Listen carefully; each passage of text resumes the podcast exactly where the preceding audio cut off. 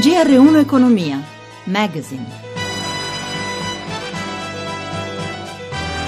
Buongiorno, buongiorno da Sandro Marini in studio. Si chiude domani la terza edizione del Salone dell'Auto di Torino, una sessantina le case automobilistiche presenti, in aumento rispetto agli anni precedenti, tante le vetture innovative in esposizione, mentre si consolida il successo di pubblico. Sentiamo Giuseppe Di Marco. E il suggestivo Parco del Valentino, dove un tempo correvano campioni come Fangio, Ascari e Nuvolari, a ospitare il Salone dell'Auto di Torino, ma in questa edizione, che vede la presenza di cinquantasei brand e ventisei anteprime nazionali, le auto saranno esibite anche in altre aree della città. Sentiamo il presidente del Salone dell'Auto, Andrea Levi. È una novità di quest'anno che proprio il Salone abbraccia tutta la città di Torino, quindi oltre al Parco Valentino, che diciamo che è la sede del Salone statico all'aperto, abbiamo un focus sulle auto elettriche, ibride plug-in e a guida ad auto assistita nella centralissima Piazza San Carlo, dove tutte le persone interessate potranno vedere le auto disponibili oggi in vendita da parte di diversi brand automobilistici. Con ottocentomila spettatori stimati, il Salone dell'Auto di Torino in questa edizione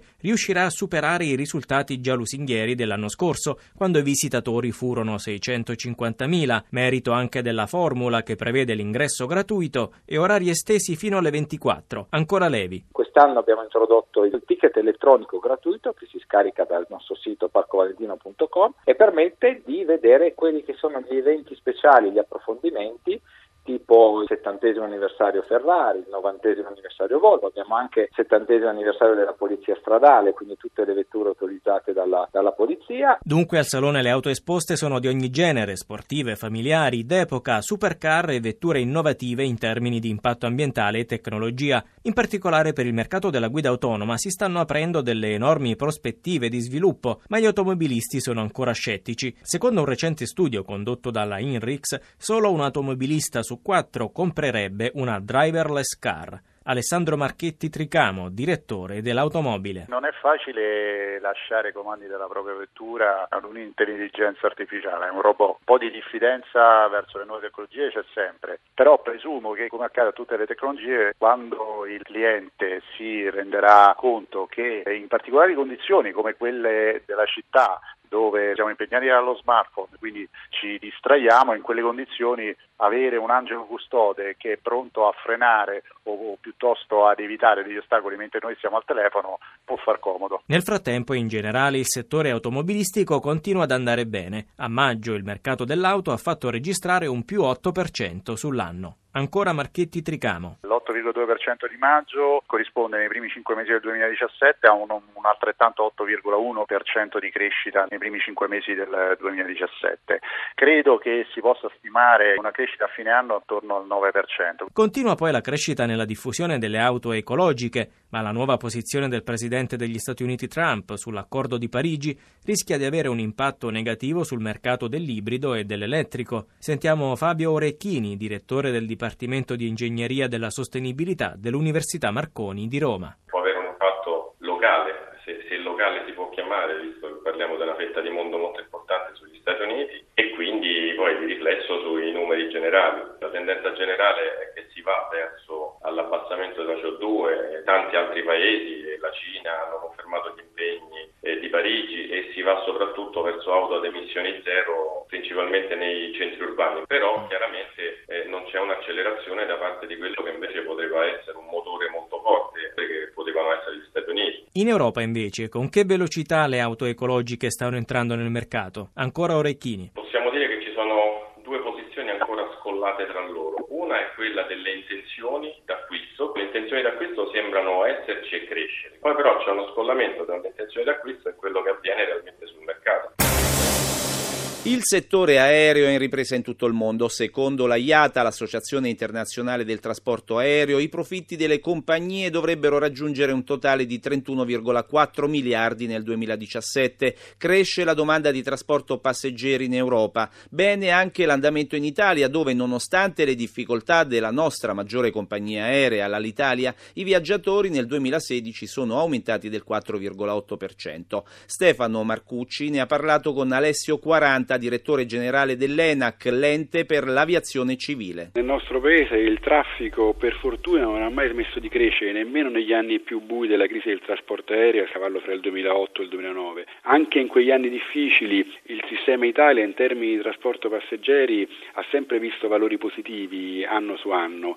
In questi ultimi due anni stiamo verificando un ritorno a valori sostenuti di crescita del traffico. Abbiamo registrato nel duemilasedici un quattro virgola cinque per cento più o meno di incremento rispetto al duemilaquindici e devo dire che nei primi quattro mesi di quest'anno già registriamo un incremento di quasi il quattro per cento, quindi con prospettive di crescita che sembrano andare oltre le previsioni più rosee. Cosa possiamo dire invece del traffico commerciale? Anche questo ha delle prospettive positive? Devo dire che anche il traffico Il traffico commerciale in termini di trasporto merci sta eh, riprendendo vigore nel nostro paese. Nel duemilasedici sono state trasportate circa eh, un milione di tonnellate di merci dal nostro paese, eh, con un incremento rispetto al duemilaquindici di circa il sette virgola uno per cento, che anche questo è un dato che fa ben sperare. Certo, eh, rimane ancora quel fenomeno particolare noto agli addetti ai lavori come tir con le ali, dove gran parte delle merci, in particolare dal nord Italia, vengono imballate su tir che poi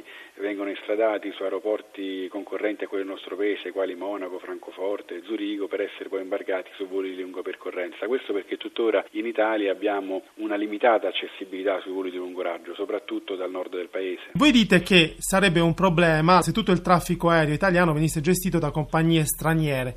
Lasciare che il traffico nazionale venga gestito e sviluppato unicamente da vettori che non sono posizionati nel paese dove operano potrebbe dare problemi in termini di continuità del servizio, dove eh, il vettore non nazionale eh, per propria vocazione è più portato a sfruttare la stagione di maggior traffico rispetto a quella, che, perché da noi è quella estiva evidentemente, rispetto a quella di eh, minore interesse d- dal punto di vista dell'utenza. La questione di Alitalia, quale potrebbe essere allora una soluzione vincente? Ognuno di noi si augura evidentemente il rilancio della compagnia Alitalia. Per esempio, un'Alitalia comprata interamente da un vettore straniero, da un grande investitore straniero, garantirebbe quella continuità di servizi di cui lei parlava? Sicuramente avere il vettore che esprime la nazionalità del paese dove opera in questo senso aiuta. Secondo i vostri dati, le low cost sono ormai al vertice del mercato europeo. Resteranno solo queste compagnie oppure c'è ancora spazio per le compagnie tradizionali? Io credo che spazio ancora ce ne sia, soprattutto sui voli di lunga percorrenza, anche se devo dire che stiamo cominciando a vedere i primi timidi tentativi da parte dei vettori low cost di affacciarsi al mercato dei voli di lungo raggio, in particolare dall'Europa verso il Nord Atlantico e gli Stati Uniti. È difficile oggi immaginare una sostituibilità totale del vettore low cost a livello globale, perché una serie di dinamiche del trasporto, soprattutto di lungo raggio, sono legate a condizioni tecnico-economiche diverse da quelle che sviluppano i low cost nei voli a medio e breve percorrenza, quindi dal mio punto di vista quantomeno per i prossimi quindici venti anni non dovrebbe esserci alcuna difficoltà per i vettori diciamo di natura tradizionale a continuare a mantenere una propria riserva di mercato.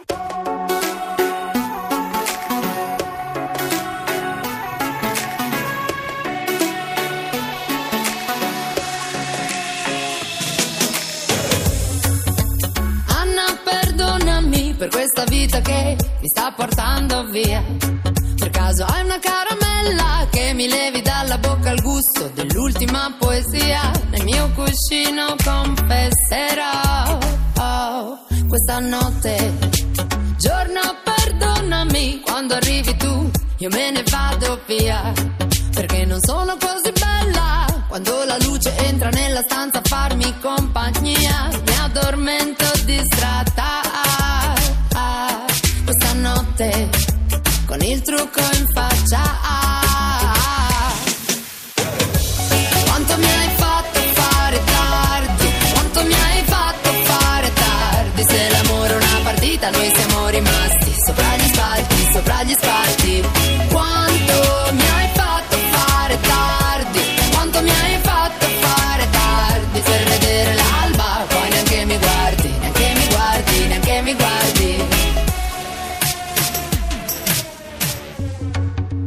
Gente nei vicoli, occhi rossi stropicciati di malinconia.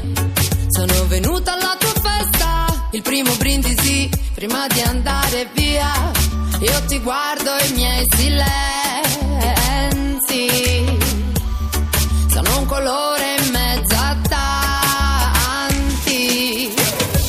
Quanto mi hai fatto fare tardi, quanto mi hai fatto fare tardi. Se l'amore è una partita noi siamo rimasti sopra gli spalti, sopra gli spalti. Quanto mi hai fatto fare tardi, quanto mi hai fatto fare tardi. Per vedere l'alba poi neanche mi guardi, neanche mi guardi, neanche mi guardi.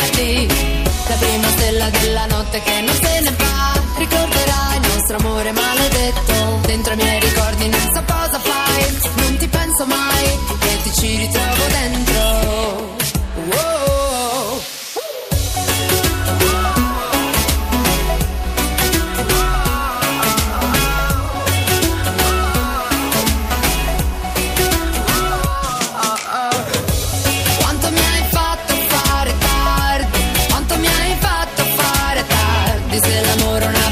Noi siamo rimasti sopra gli spalti, sopra gli spalti.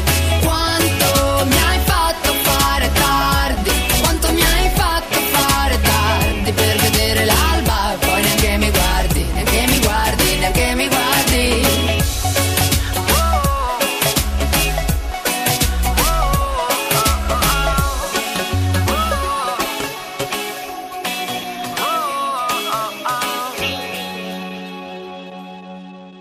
Era Nina Zilli con la sua Mi hai fatto fare tardi. Parliamo ora di fisco. Venerdì sedici è l'ultimo giorno per il versamento dell'acconto dell'I M U e della Tasi, il saldo a dicembre. Questo è un periodo ricco di scadenze fiscali, mentre si procede con la riforma dell'accertamento e della riscossione che, dopo l'abolizione di Equitalia, saranno accentrate nella sola Agenzia delle Entrate. Luigi Massi. Giugno e luglio mesi caldi non solo dal punto di vista meteorologico ma anche da quello fiscale. Ricordiamo che c'è tempo fino al sette luglio per presentare il sette e trenta tramite C A F o professionisti abilitati, termine che può slittare al ventiquattro luglio solo se alla data del sette il C A F o il professionista abbiano già inviato l'ottanta per cento delle dichiarazioni prese in carico. Per il contribuente che invece fa da sé, cioè presenta direttamente la dichiarazione tramite i servizi online dell'Agenzia delle Entrate, e sono sempre di più, il termine è il ventiquattro luglio. Ma intanto già il sedici giugno si paga l'acconto I M U e Tasi, laddove le due imposte sono rimaste, cioè sulle seconde case e gli immobili di lusso. Con Fedelizia, con il presidente Giorgio Spaziani Testa, propone però una revisione dell'imposta. Bisogna superare un tributo che è puramente patrimoniale, l'I M U,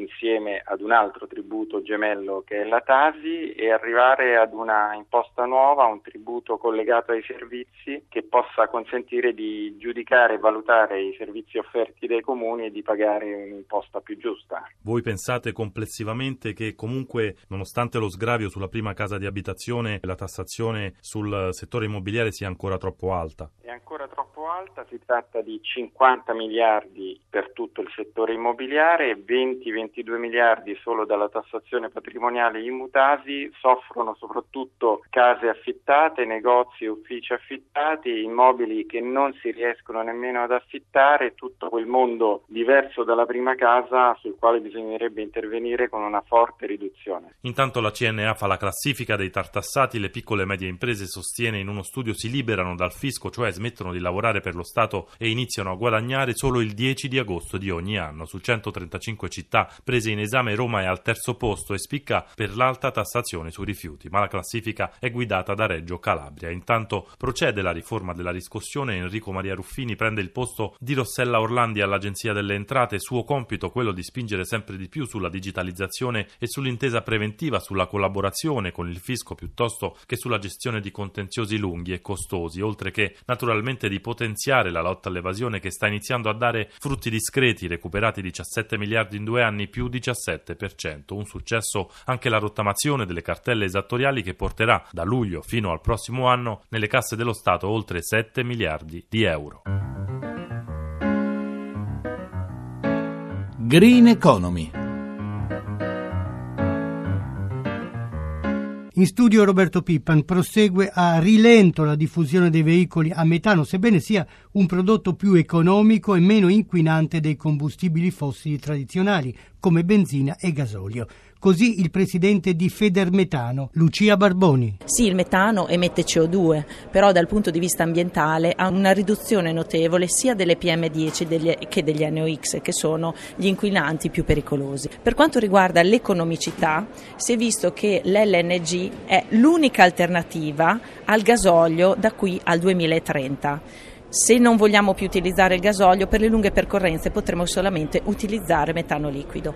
Perché questo sia possibile ci vuole un deposito anche in Italia. Oggi il metano liquido deriva dall'estero, quindi base Barcellona, base Marsiglia. Stiamo chiedendo che venga realizzato un hub che sia sull'Adriatico, quindi Ravenna o Mestre, che sia sul Tirreno, quindi Livorno, e addirittura uno small scale nella Sicilia, Gela. Questi mezzi possono arrivare addirittura ad un'autonomia di millecinquecento chilometri, in paragone alla rete del metano gassoso che oggi conta millecentottanta punti vendita, quella del metano liquido potrebbe arrivare a un centinaio, forse sarebbe sufficiente, e sulle linee di maggiore traffico. Cosa è previsto per quel che riguarda la tassazione? Ad oggi questi prodotti hanno un'accisa quasi nulla, stiamo parlando del metano. Perché molti cittadini sono ancora scettici sulla scelta dei veicoli a metano? Il punto di vista di Michele De Luca, presidente di metanoauto punto com, associazione di consumatori. La principale richiesta è sicuramente l'ampliamento della rete distributiva, ma soprattutto l'introduzione del self-service negli impianti italiani, che consentirebbe di avere una usufruibilità del carburante metano alla pari di altri carburanti tradizionali, e d'altronde come succede all'estero per il metano, dove il metano si fa in self-service praticamente da sempre. Non poter accedere agli impianti nelle ore notturne o comunque nelle ore serali è un grande handicap, che tra l'altro è un disincentivo all'acquisto delle auto, oltre al fatto che c'è una mancanza di offerta di prodotto. Credo che il mercato sarebbe molto molto disponibile a, a ricevere nuovi prodotti, come tra l'altro riscontriamo dalle richieste dei nostri forumisti sul nostro sito.